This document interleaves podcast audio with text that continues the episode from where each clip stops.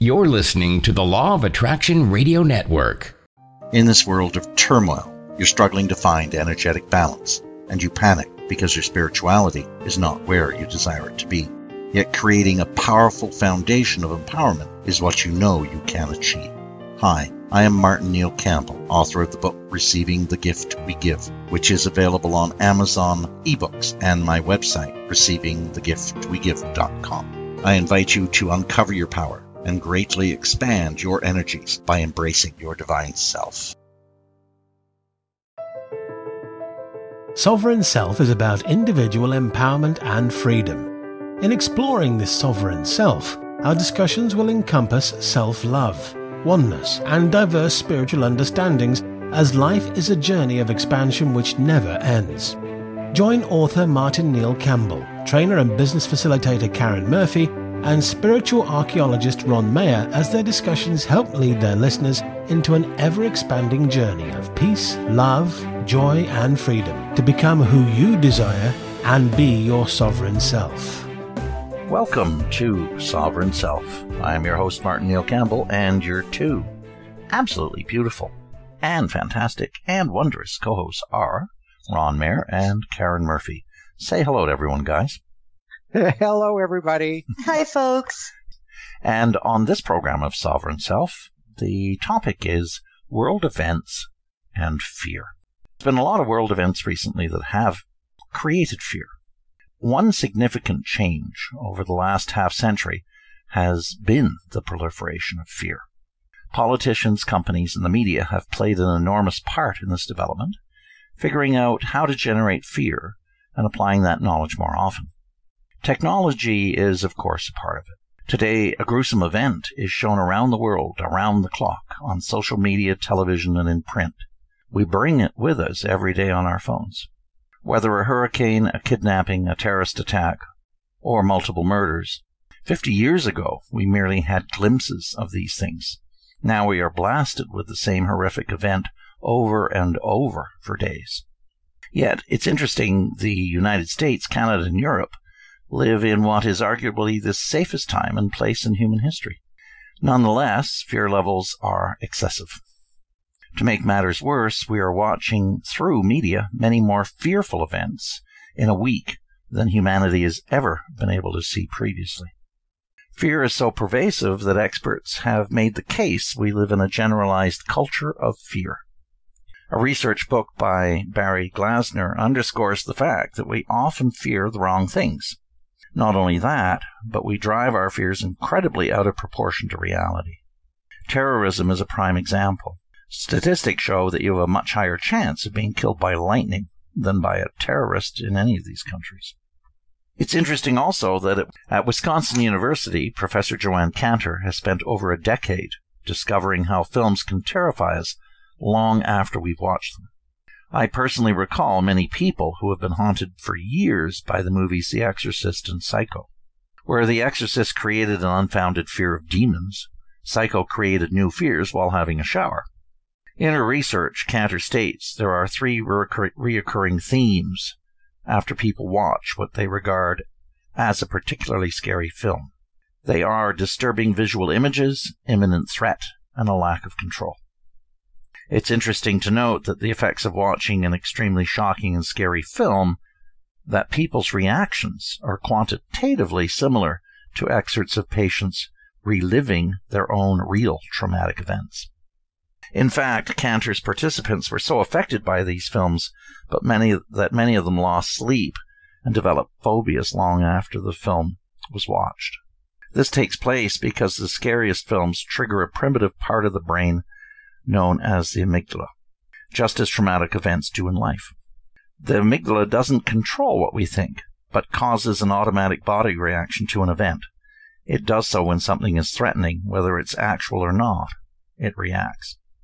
We're emotionally triggered, and our reasoning, conscious mind has a particularly tough time at that moment controlling our emotion and psychological reactions.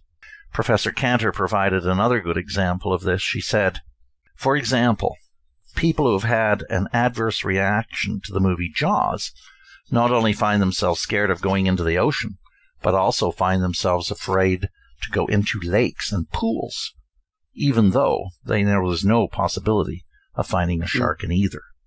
But here is the curious part about all this. You may laugh at these fears created by other people, but your fears are likely created the same way. That is why Ron, Karen, and I have repeatedly stated that fear stands for false expectations appearing real. Even more interesting is the fact that the fears we produce because of the traumatic events we see in film or on the news are self created in order to not face and deal with our own fears and emotions in our day to day lives. People are in denial because they're avoiding issues in their own lives. A prime example for many people is their fear of intimacy and the negative reactions to emotional closeness that have been in their subconscious minds for years. They will avoid examining them. All these other fears that we create from world events are just a stimulus bringing up our real fears and anxieties to our conscious mind. Our anxiety, lack of sleep, and poor concentration is not from these made up fears, although we believe they are. They are because we have not handled our real fears in our own lives. We avoid the actual fears, and this creates anxiety. Unless we start to deal with our deeper emotions and feelings, which we have been avoiding, we will not be able to stop our panic attacks from coming back. This is how we can ultimately all learn how to relax. We can relax by exploring and letting out our emotions and face our real fears. Look inward and focus on your fears. That is the prime directive. The true tragedy that takes place in our lives is when we deny our unconscious emotions and materials, as they erupt when natural disasters or world events take place. If you do not deal with your fears now, you are likely to repeat those anxieties again when the next hurricane, earthquake, shooting, or terrorist attack occurs. Doing nothing, as we are now witnessing in ourselves and the world, causes our anxieties to grow much bigger anxiety tends to infiltrate into more and more of our lives. This means your world becomes narrower and narrower, and your joy decreases. It is time we began dealing with our emotions. And that's my introduction. So, mm. thoughts, guys? Emotion. Karen, you want to go first? Oh, Ronnie, baby. That was an invite. That was, that was an invite. That was an invite, folks. This is how yeah. Ron invites me. I love it. Actually, Martin, that was a great introduction. You touched on so many things, and I'm not even sure where to go, so I'm going to grab one. I'm going to skip the films one for a moment, but I do want to come back to that later. Mm-hmm. But I want to talk about the one that you just spoke of with respect to panic attacks. Mm-hmm. Hmm. With respect to, I believe what you were saying was around the fact that it was because people suffer from panic attacks due to unresolved emotions. So I'd like to share with our, our listeners that I actually suffer and have suffered in the past with panic attacks. And interesting enough, I have a, someone very, very close to me who also suffers from them. And I was having a conversation, which is not by coincidence, but by design this week around them actually having a bit of a, a panic attack and heart palpitations and so on and so forth. And my comment was, it really has nothing to do with being stressed in the moment, but more about something else underlying. And Martin, I never thought about it in terms of undenied emotions, but it makes so much sense to me because I can share with our listeners that oftentimes when I've had a panic, actually every time that I've had a panic attack, which for, for some people can manifest itself in many different ways. Sometimes I will feel a, a flushing of hotness, not to be confused with menopause before everyone starts to burst out laughter. but also that feeling of uh, almost um, this lightheadedness, sometimes shakiness, sometimes this feeling of spinning. And then the worst one, which I have not had in quite some time, except for one exception, would be this feeling like you just cannot control yourself and you're hyperventilating. And I loved when you talked about the unhealed emotions because that's something that I work every day towards is dealing with those unhealed emotions, those emotions that I bury under and I do tend to bury them under. I am a culprit of that. And all we all are. Absolutely. And it, it, this just really resonated with me because oftentimes, as someone being afflicted with panic attacks, I often think to myself, well, I didn't feel stressed in the moment. Oftentimes it will come in a very calm moment, hmm. not a moment of stress, mm-hmm. not a moment of anxiety, not a moment of fear. It comes out of what would feel like nowhere. I could be mm. having coffee with someone, chit chatting, laughing, and joking, and all of a sudden the room will spin. Mm. And I think, wow, where'd that come from? And more, more often than not, I put into practice a lot of the things that Ron and Martin and I have talked about with respect to deep breathing and meditation. And I will do that in an instant to, to calm my, my body. Mm-hmm. To, to get my body back into a place of where I'm comfortable and calm. But oftentimes I'm still left with that, why is this happening? Mm-hmm. So that's an interesting thing for me to ponder. And oftentimes I, I, will say to myself, well, I wasn't in a moment of anxiety. However, I will, and I have over the last several years reflected back on where was my heart, my head, my emotions during the period that led up to this. Right. And more times than not, I will tell you there has been some sort of unresolved emotion that mm-hmm. I am not dealing with. I won't say dealing with, that I am not dealing with, that I am burying and pretending it's all okay and being laughing and joking and jovial. And in the moment, I am laughing, joking, and jovial. But there is this underlying emotion that I know I've buried. So mm. thank you, Martin, for that. That's a that's a really cool insight for me to continue to ponder. Thank you, thank you for your example. That's a really perfect example of real life. I love it. Thank mm-hmm. you. And I I want to add to that because I too, when I was quite young, suffered from. I guess it's a form of panic attack. It was never diagnosed or anything. Whenever I had these episodes, I would never share it with anybody. I was too afraid and probably too ashamed to be able to to be um, upfront about it. But for me, uh, it's the same thing, Karen. Yeah. A, a lot of times, what was happening immediately around me did not seem to be an issue of stress or anything. So I wasn't I wasn't feeling stressed out. But when it hit, there would be a sense of me pulling my whole conscious awareness pulling within my body it's like, you know, those movies where you see somebody going down a hall and all of a sudden the hall starts to lengthen and lengthen and mm. lengthen. And, yes. and, and the more they try to get to the end, the further away it is. That's the type of sensation that I was feeling. Mm. And I could hear my heart pounding. I mean, drumming loud in my head. And the sense of fear, it was almost uncontrollable. The mm. fear was palpable even. And this would last perhaps for oh, about 15, maybe 20 seconds. Okay. And then eventually it would begin to subside. But they used to terrify me as a child. And I had, I must have had at least a dozen of these when I was younger. Hmm.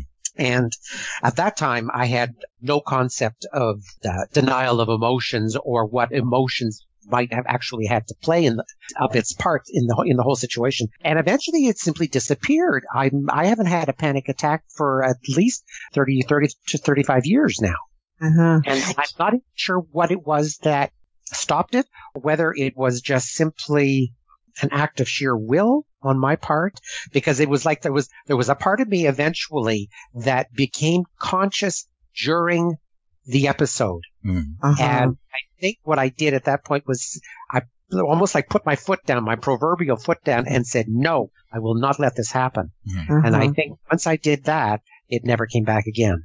Okay. It's just really strange. Yeah. Well, you know, it's interesting, Ron, because you, you mentioned a couple things, and that was when you had the panic attack, you, you hid it. You didn't tell anybody, right? Because that would be no. way too vulnerable, way, way yeah. too vulnerable. And when I think in terms of that, Martin, the whole topic tonight about world events and fear and what they personify to us. And as a culture and as a community, we tend to be fairly guarded, I, I believe. Mm-hmm. And I can only speak for myself. And I will tell you that I too, like you, Ron, I have, I have not had any outside of one incident recently. I have mm-hmm. not had any panic attacks in goodness 20, 30 years. Mm. So yours However, was also when you were a child or much younger? Uh, Well, I was in my, my early 20s, going Okay. through lots of change in my life. I remember going and, and being tested, just kind of checking out to say, hey, what's going on here? When I did express it to people close to me, some were very loving and caring and very accepting. Some were very judgmental. Mm. You're imagining it. It's all in your head Mm. you're fine. Others were very, as I said, very comforting and let's help you through this, whatever it is. But what triggered me with what you said, Ron, is that the one I had most recently, I was actually sitting chatting with a woman who is of the medical profession and a friend of mine. And I never once let on. Mhm. And I went through probably another hour and a half. Very controlled. It wasn't, it wasn't like I started to hyperventilate. I was going to pass out or anything, but I was Mhm. getting these emotions of you're spinning. Now you're not.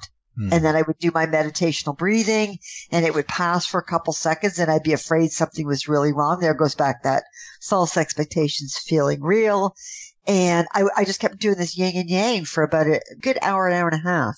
And this Mhm. is probably someone I could have very easily told. However, for some reason, I felt incredibly vulnerable in that will they think I'm not that strong? Will they think I'm not that capable? In my intellectual self, I would never think that they would think that I was less of a friend or less than a person, but something inside me said, do not share this. Hmm. And I waited until they left. Hmm. And then I tried to continue to subside it on my own. Hmm. And then I actually turned to someone who I knew, or at least I felt would just embrace it. How strong was the fear in you when you were experiencing it? Was for as I said in mine, mine was the fear was ultra ultra terrifying. Yeah, I this mean, I can't I, I can't even describe just how intense the fear was. I would say back in my 20s, the, the fear intensity was about 125%. Okay. This one was about 15%. However, when it persisted over a period of time, Mm. that fear increased Hmm. to the Okay. point that for the first time ever, I actually thought I was having a heart attack Mm. and thought I should not ignore this because there could be some signs here. So I actually went into this sort of cocoon mode where I thought I'm still okay and I could probably move through this, but what if it's something more serious? What if I'm ignoring something that's more serious? Oh, you know, you read about women don't have that massive, and then they collapse. They have all these like silent things. So I let that kind of build up. And as that built up, I could not let it subside. I will tell you that I probably went about, oh, 10 hours with that. Mhm. I'm wondering if these intense emotions are coming forward because w- when I was experiencing that fear panic, there was absolutely no thought as to what could have caused this fear. There's no thinking. It's just raw, intense emotion in the moment without any thought whatsoever. It's almost like instinctual. Mm. Yes, I agree. I agree. And it's interesting because I will, I will jump back to Martin's, it's on the same topic, but I will jump back to another part that Martin talked about in his introduction about films that terrorize us and people that Mhm. saw Jaws and lakes and so on, and, and some of what we hear in movies. And I remember there was a TV show, and I hope I'm not doing anything wrong about TV rights and so on and so forth, but there was a TV show, and if, if I am, I am apologizing up front, that I really wanted to watch, and it was about alien beings. Hmm. And I thought it would be more about a story about learning of alien beings. And I started to watch it. They had put on several trailers. This would be probably three years ago. And several trailers were on about it. And I thought this would be really cool. I, I want to learn about the extraterrestrial and how they may be embedded within our world and how, what can Mhm. we learn from them. And there was nothing really horrific about the movie or the show. I watched probably two or three of them and I found my sleep patterns were crazy horrible. My emotions were amuck and I couldn't put it. And Martin, I'm not sure if you'll remember us talking oh, about I this. I do, yes. and this particular show, there was nothing that I would say to Martin, nothing wreaked havoc in the show. Nothing felt weird, but I've started watching this show and ever since then I can't sleep. I'm distracted. There's this really weird foreboding feeling in mm. my gut. And I said, I don't know what it is. And we got talking about it. And that, I think that's when I probably said, Hey, I've watched this show. And Martin shared with me his thoughts about having watched it and Mhm. what he from other people watching it. Yeah. And I think Martin, you said it was around the music as well. I only watched one of the programs. But I watched three. Yeah, But after watching one of them, I could feel that my energies were so off and things were just so misaligned that I never wanted to go near it again. And I knew it was from the program, but I couldn't pin down what it was they were doing that was causing that. And That then when you phoned and said you watched three of them and, and you I got it was a worse and worse and worse. Yeah, I think it was a week's worth. And then I talked to my cousin Hmm. who had also watched it. And I went, oh, something's weird. Yeah, me too. Someone else watched it and didn't want to watch it again because it just set them off. And yet there was nothing in the film that was horrifying. Nope. or anything like that, but it set Nope. so many people off. It was fascinating, but I didn't want to watch it again. suggestions. Yeah, I don't know what they were doing. A suggestion of a subliminal nature happening here. Could be.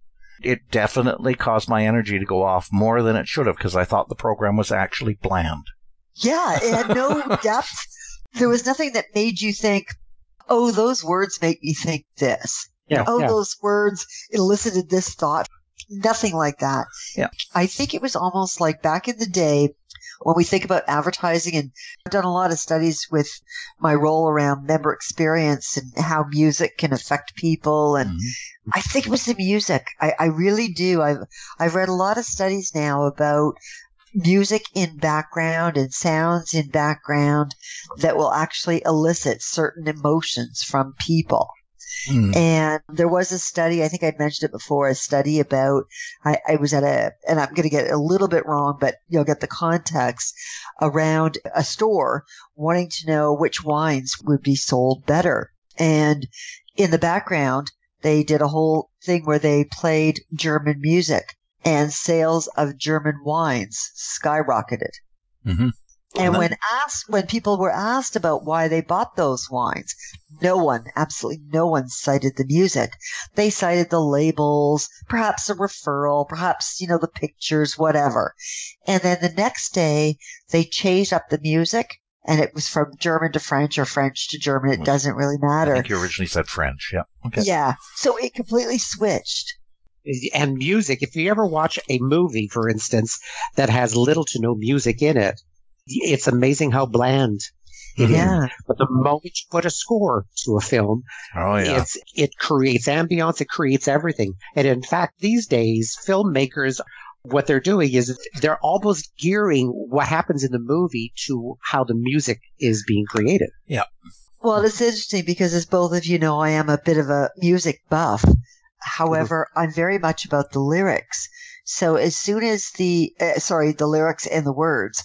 So when I listen to sort of the, the scores and, and those kinds of things that say, oh, that, that, that rhythm really gets me. I immediately have to go to the lyrics to say, do those words resonate with what I think that music is saying to me? And if they're in conflict, I will never listen to that music again. Hmm. I take a totally different approach to it. So 'cause I think it just really hits me. And maybe that's why that particular TV show Hmm. resonated with me because I think I, I needed to know what it really meant and it didn't mean anything good. No, that was really weird. It's interesting. You'd both talk about having anxiety attacks when you were younger.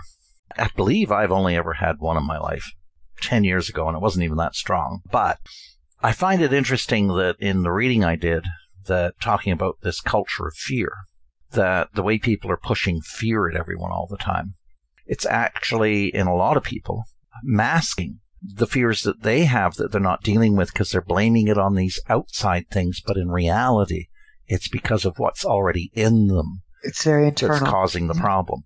And mm-hmm. I wonder if it's sort of done on purpose so we don't clear our fears in a way because I know a culture of fear gets to control people better so that you hear here, Martin. I love what you just said. Here, Yeah. here. you know, we have to look, and we've always talked about what happens internally. That's the only thing we get to control. That's the Mhm. only being that we Mhm. are and how we get to create, right? Yep. Yet it's so much easier to go, oh, it's this outside stuff. Mm-hmm. Yeah, and you get convinced I, I, of it. Yeah. Retrospect, now that I'm thinking about my my own personal uh, panic attacks, I suspect that unrecognized guilt within mm. me has has had was very responsible, I think, in in many ways. Guilt. If you feel if you're feeling guilty, and the more you feel guilty, the more uncomfortable you feel about that and the more you want to bury those emotions. Mm. And I know as a child, I felt very guilty, especially with regards to my sexual orientation back then because I knew at a very early age that I was tending to be to leaning towards being gay in my life. And there was no, there were, at that time, there was absolutely no way I could have spoken to anybody, even my closest friends about this, let alone my parents or the clergy or anyone else, because right. I knew ultimately they would condemn it. And I was terrified that if I could not change it, what would that mean? Mm. So I kept that very well hidden to myself. And I suspect that that guilt, not only over that, but many other things with regards to religion in general as, as in my teens. That I think that is what led to those, for me, those panic attacks that, and, and that was a tremendous amount of unreleased, unexpressed, expressed emotion as a result of feeling guilty and ashamed. Yep. And they're the type of thing that people do bury and keep buried. Mm-hmm. Right. And they have to look at. Because, you know, it's interesting that world events, there's been a lot of things going on in the last two months. Shootings in Las Vegas, the multiple hurricanes, earthquakes, all these things. It's actually beginning to make people a bit terrified. And mm-hmm. I'm looking at that and going, but that doesn't make any sense to me. But when I think about it, I can understand where people are coming from. And then I look at it again, and when I read all this stuff and looked at it, I thought, no, let's go back to that. It doesn't make any sense it is truly bringing up fears and emotions you've never dealt with that are being mm-hmm. triggered by these things. Mm-hmm. And the more I look at it, the more I look at it as the answer in that sense. Because right. my first intuitive reaction of that doesn't make sense because I didn't understand how to deal with it. And I didn't understand how people could deal with it. Because this whole emotional sort of release and looking at them and dealing with and bringing them out into the light so you can be aware of them mm-hmm. is newish to people in society. Right. It certainly wasn't around much a hundred years ago. Right. And it's it's definitely coming to the forefront now. And as I said, there was proof here in a lot of clinical professional people who were saying this that it's really weird that we've never realized that before. But I guess everything in divine timing. Now is the time we have to begin look at, looking at that. And I hope we look at it soon because people are getting caught up in the culture of fear and they're mm-hmm. truly going a bit crazy. Yeah. Over focusing in the wrong direction. Mm-hmm. And it's causing a lot of problems. So well, yeah, uh, there's there's also, I mean, in some of my other blog writings, I've indicated that over the last 50, 60, 70 years, we've had a lot of spiritual teachings given to us in regards to addressing what I've called in past programs the lost light. These are spiritual ideas that have been changed, the, the, dogmas within all religions that absolutely make no sense.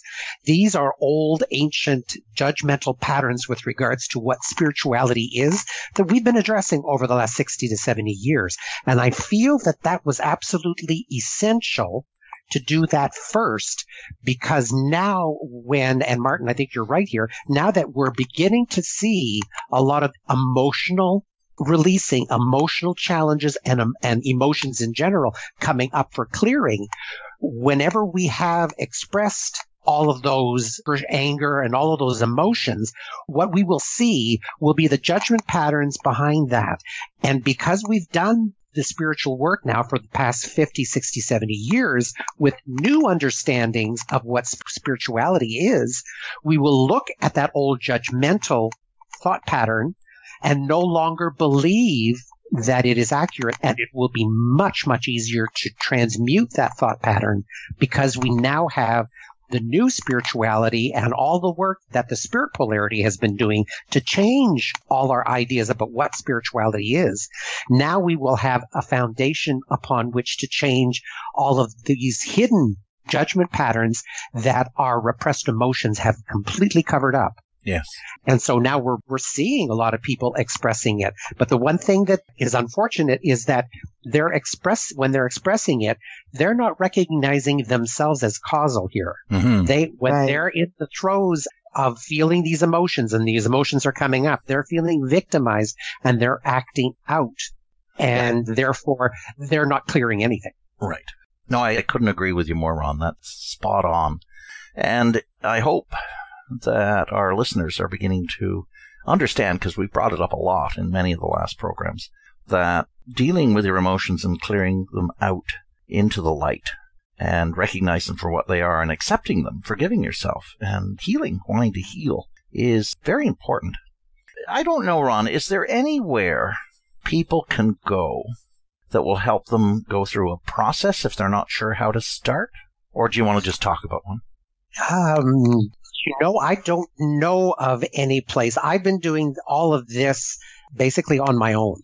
Right. I've been using one person's set of books in order to help me because that, as far as I can see, there are no spiritual teachings out there that truly give credence, full credence. A lot of them will casually mention the emotional body and, but none of them give a full understanding of what the emotional body is and just how important Hmm. the emotions are with regards to our four body system. And in fact, I think I've mentioned this before. What many spiritual people will talk of mind, body, and soul, but there's never any mention of emotion Hmm.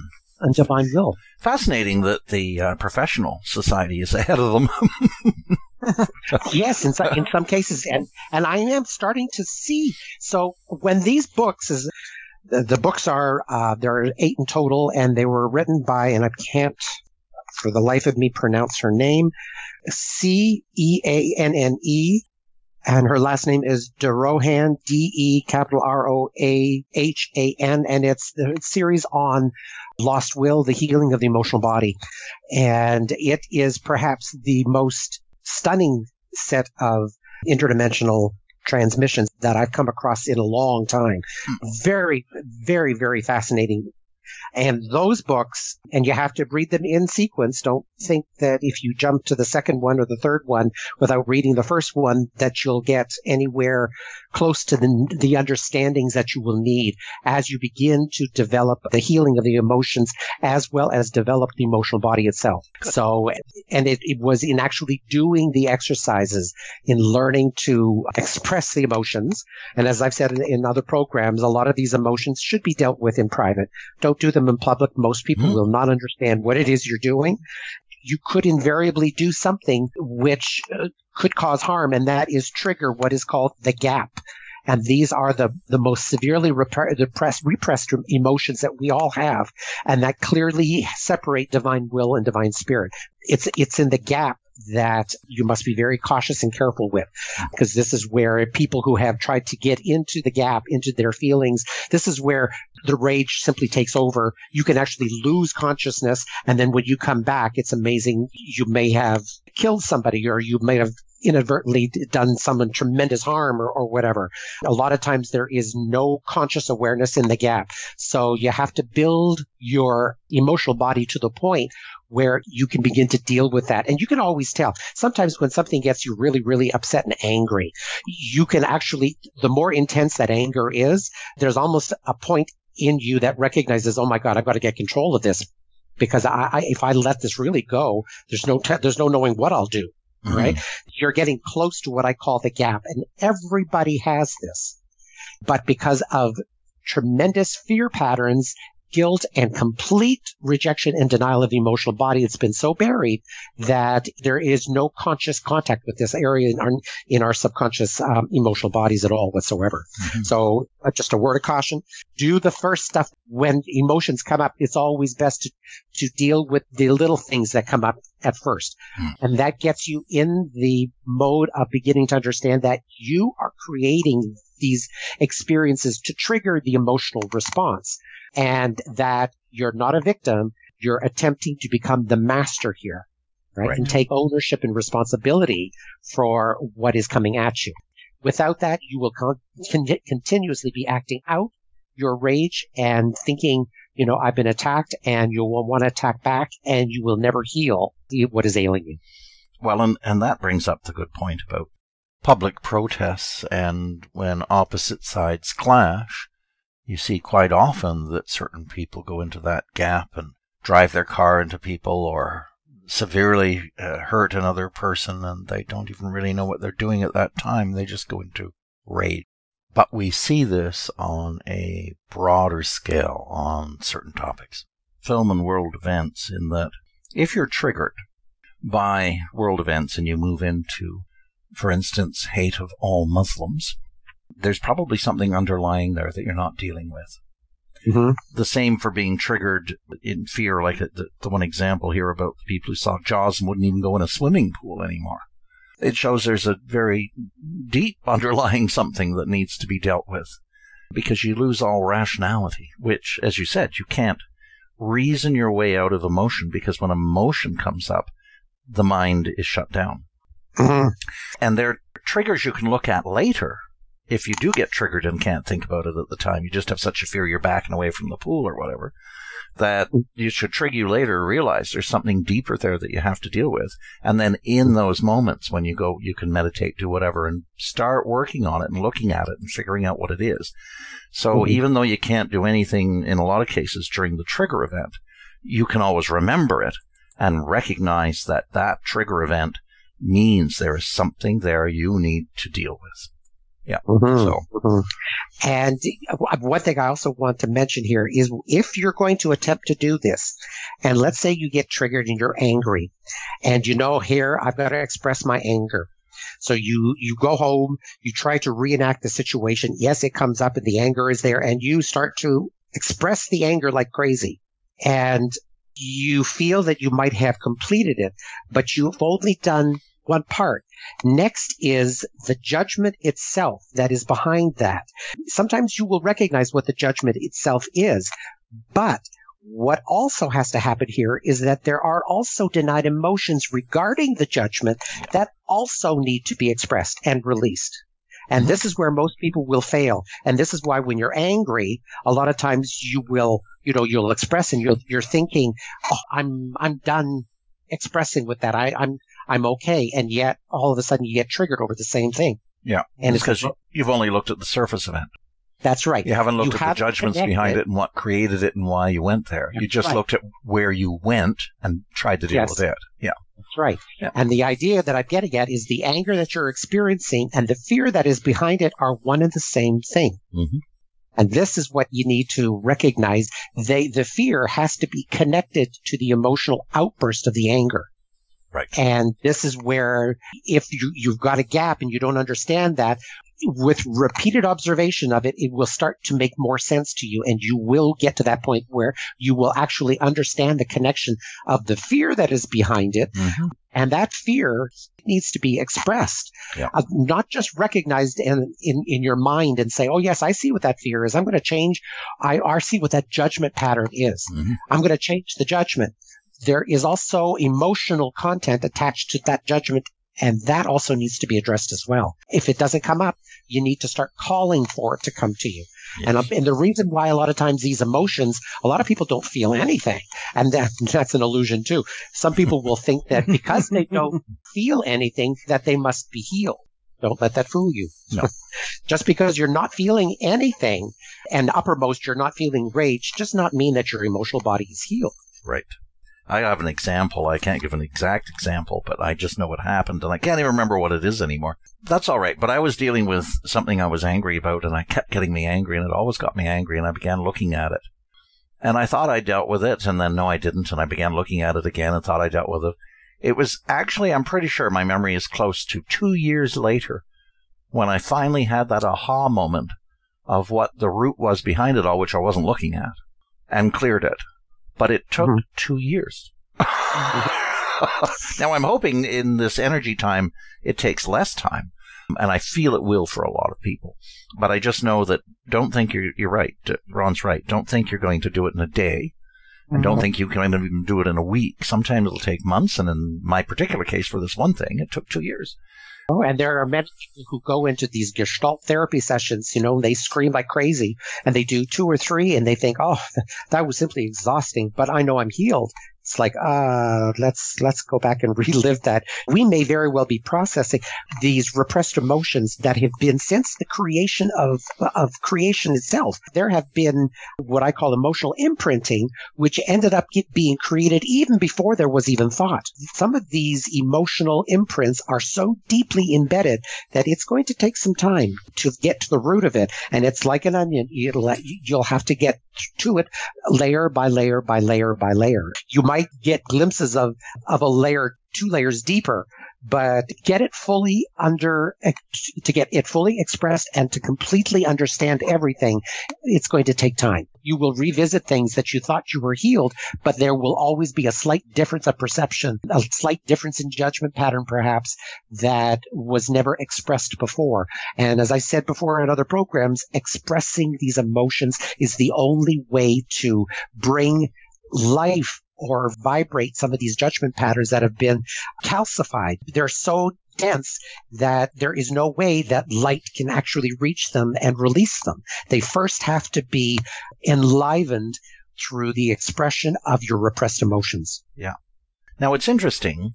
I will say that after that experience of this particular thing and clearing it out after two years, it taught me one thing. I recognized in looking back on it that if I was honest with myself and I looked and said, is there any more anger or fear there? I knew it was there, but mm-hmm. I didn't want to look at it. So what I try and do now is I just try and get into that set of being and sitting and meditating and going, when I think about that, is there any more layers there? Any more fear? And you'll get a feeling that there's something still there. And ah, that's when you look at it and you go, okay, I'm not, I can't let you go.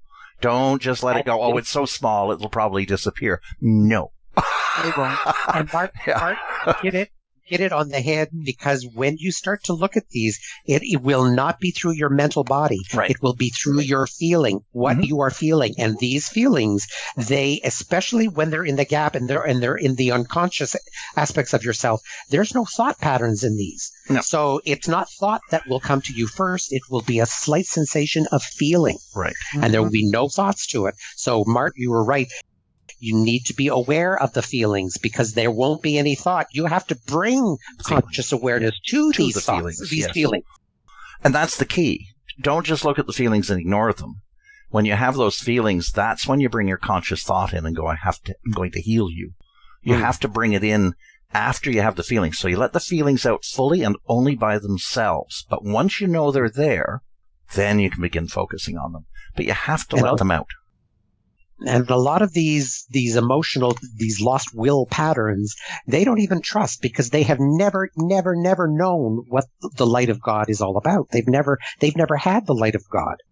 No, there is no light of God. so, and this is what your consciousness will hope to bring these lost aspects of your of your will of your emotional body yeah. because there's no thought there you won't be able to cajole it with thought it won't trust you and in fact there have been many attempts at trying to heal this and we've never and we've never managed to do it we've never managed to heal it so there's there's huge judgment patterns with regards to the thinking that it will never be healed so why even try right so karen yes mark we've been rambling on for 10 minutes oh, here. Okay. Did you have any thoughts on this story? I have no thoughts. Oh, okay. I, I doubt that. I doubt kidding. that. I've got copious amounts of thoughts. Go for it. As as many of our listeners know, I don't think anything happens by coincidence. So I'm going to share something that'll make me incredibly vulnerable, but I'm going to share it. Over the last several weeks, as many of our listeners know, I do a lot of walking meditation. And I start off each day with being thankful and, and sharing gratitude. And then all of a sudden, for the last several weeks, something negative pops into my mind. And I can't explain it. It may not be relevant to anything I'm doing or saying or being, but it's there. Mm-hmm. And it was happening consistently. I would do my walking meditation and I would all of a sudden have this vision in my head. And when I say vision in my head, folks, the, those of you listening, it's not people bouncing around. It's just this thought mm. that comes in and it's very negative. It's very negative about an outcome of a potential something or other that hasn't even happened yet. So I'm almost projecting what if? What if this happens? And it's always negative. Always for weeks now. So I was doing my walking meditation again the last couple of weeks and I thought, okay, this is getting ridiculous. I always listen to my intuition and I'll tell you, my intuition was going pong, pong, pong, listen. And I didn't know the answer, so I just asked for help. Brilliant. Enough, Brilliant. we're having this show this evening, and I, I'm feeling a little bit overwhelmed by what I'm hearing Mm. because much of my conversation as I do my walking meditation, as I give gratitude, and then, and I, I do the, the most basic things. I'm thankful for my health. I'm thankful to be able to walk. I'm thankful to be able to smell even though I'm sneezing because I have allergies. I'm thankful to have allergies. Like all of those kinds of positive things. And all of a sudden this negative goes. It's like, hmm. And I would ignore it. Mhm. I'm still thankful for this. I'm still thankful for that. And uh, yeah, Ron, you have to laugh. And this happened way too many times that finally I'm walking along, doing my walking meditation with Mocha, and I'm like, okay, seriously, stop. And my words were, God, you need to help me because I'm lost. I need to have some resolution here. Help me to understand where these thoughts are coming from. And, and moreover, how do I break through them? How do I feel the emotion that I'm obviously shutting down? And I think, Ron, I, I often listen to you about how you've been working through healing the emotions and screaming into a pillow. And I Mhm. can cry. I can cry on a dime. I'm an, I'm a very emotional person but I can't I can't cry for long periods of time. So if I'm feeling really hurt and I want to heal something emotionally, you get a okay, I'm done. I can't do Uh-huh. it. But if you tell me a story that emotionally just grabs at me, I mm-hmm. can't hold the tears back. And I'm mm-hmm. really in conflict with how I'm so good with emotion that is real, but my buried emotions are so, so very buried that even if I think of something that is really, if I actually focus on something that I feel has really, maybe I haven't resolved yet. And I think it's still coming back and it's still traumatizing me. I mm-hmm. will actually try to envision it and get a visual on it and say, okay, Karen, let all your emotions run. You are free to scream, cry, do whatever you want. I get, okay, get over it. I cannot move myself to that. I, I haven't gotten to that point where mm-hmm. I can actually sob. I can't, and yet I can cry on a dime with other emotions. Keep so I know I'm burying. I know. I You know have- I'm burying have- stuff. to, to me, you have simply buried it so frequently and so profoundly that it doesn't, it, it won't come to you. Hmm. It's because anytime that it has in the past, you've rejected it. So it's not going to come to you. You can ask for those emotions to come to you and eventually they will. But I hear what you're saying is sometimes what emotional outburst or response that we're attempting to perform in order to satiate Yes. that negative feeling, it's not enough. And it's simply because you have buried it so deeply that it does, it's doesn't, it's not trusting you. I'm it's going Yeah, to. saying, exactly. I'm not, it's, it's basically saying, I don't want to even go through the concept of hope because even when I've hoped, I've ended up finding that hope was, was a, a, a- a cruel response Mhm. somehow to the healing because even hope was even being dashed. Well, I'm- it's interesting because I've actually even shared this with, with people Mm. that have, have come to me that have actually talked to me about their similar fear. And I, I feel that's a blessing. I, I feel that's an answer to my question Mm. in some small way.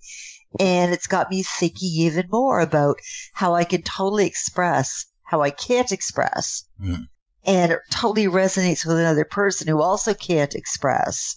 And she and I were talking about it, and it was like the conversation actually was talking about. I find this really profound, and you guys love Superman movies, so this may make more sense to you guys than it does to me because I don't watch a lot of them. But we were talking about emotions and barricading them and just not being able to like, yeah, feel them, but you repress them. You know you're repressing them. How do you move them out? Do we feel weaker? Do we feel more vulnerable? What does that look like? And we got chatting and something really resonated with me, and that was the Wonder Woman movie, which I still have yet to see.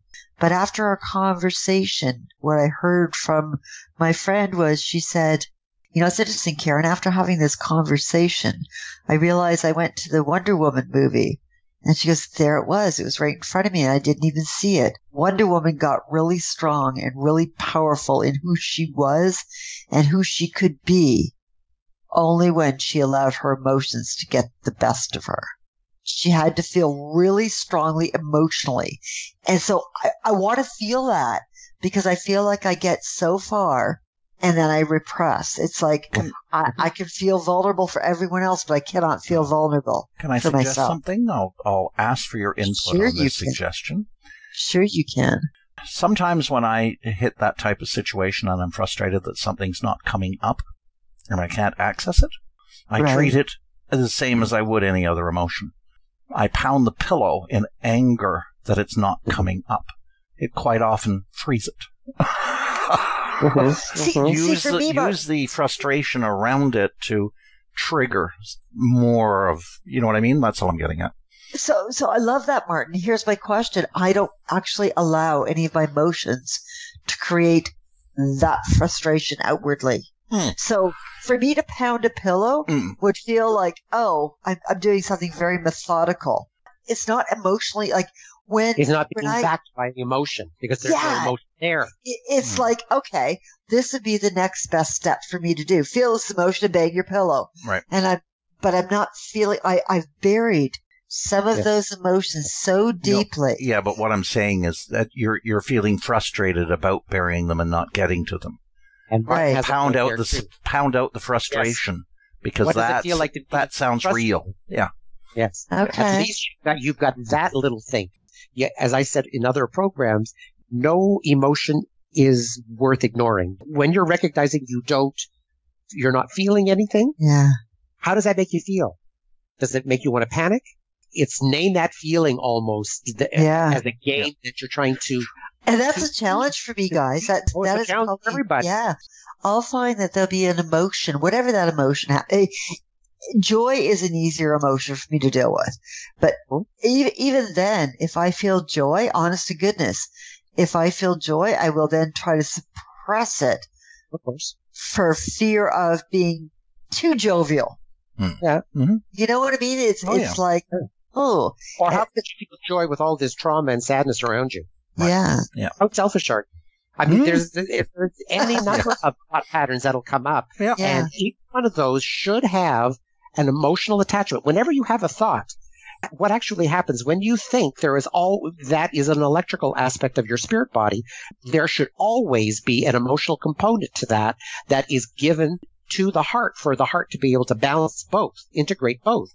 We have shut down our emotional bodies that we think an awful lot, but we rarely feel anything Hmm. because every time you have a thought and there's not an, an accompanying emotion that goes with it, this should indicate to everybody just how severely denied our emotional bodies Yeah. are. Mm.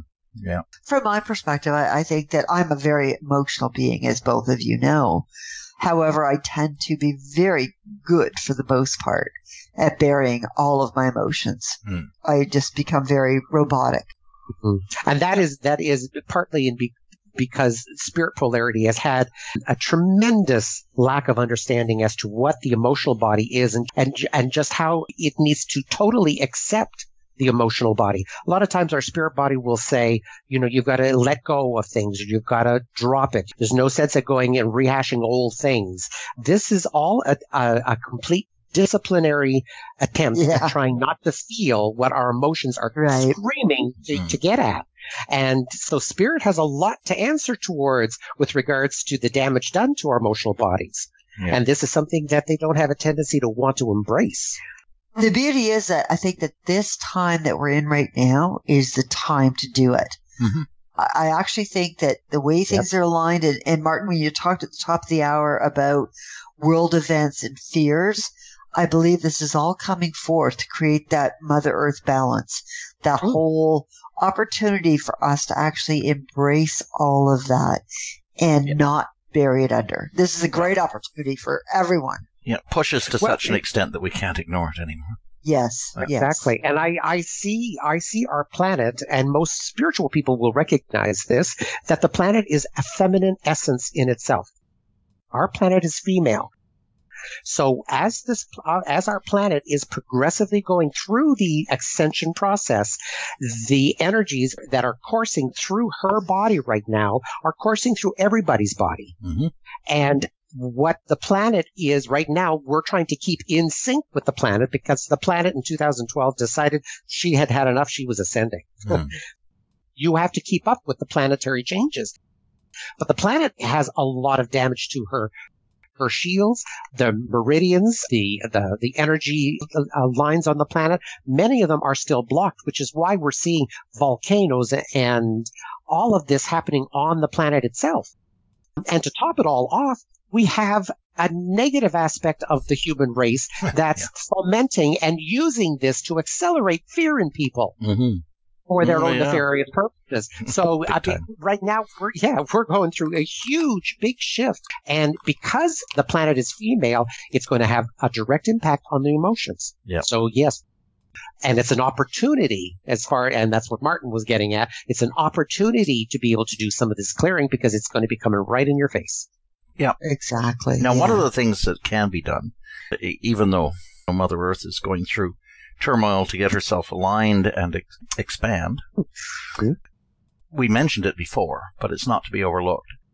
If you're feeling too out of balance and energetically all over the place, move to grounding again. Move to grounding with Mother Earth. Yes. You Yes. cannot do that enough. When you're in that state, it's good to go there.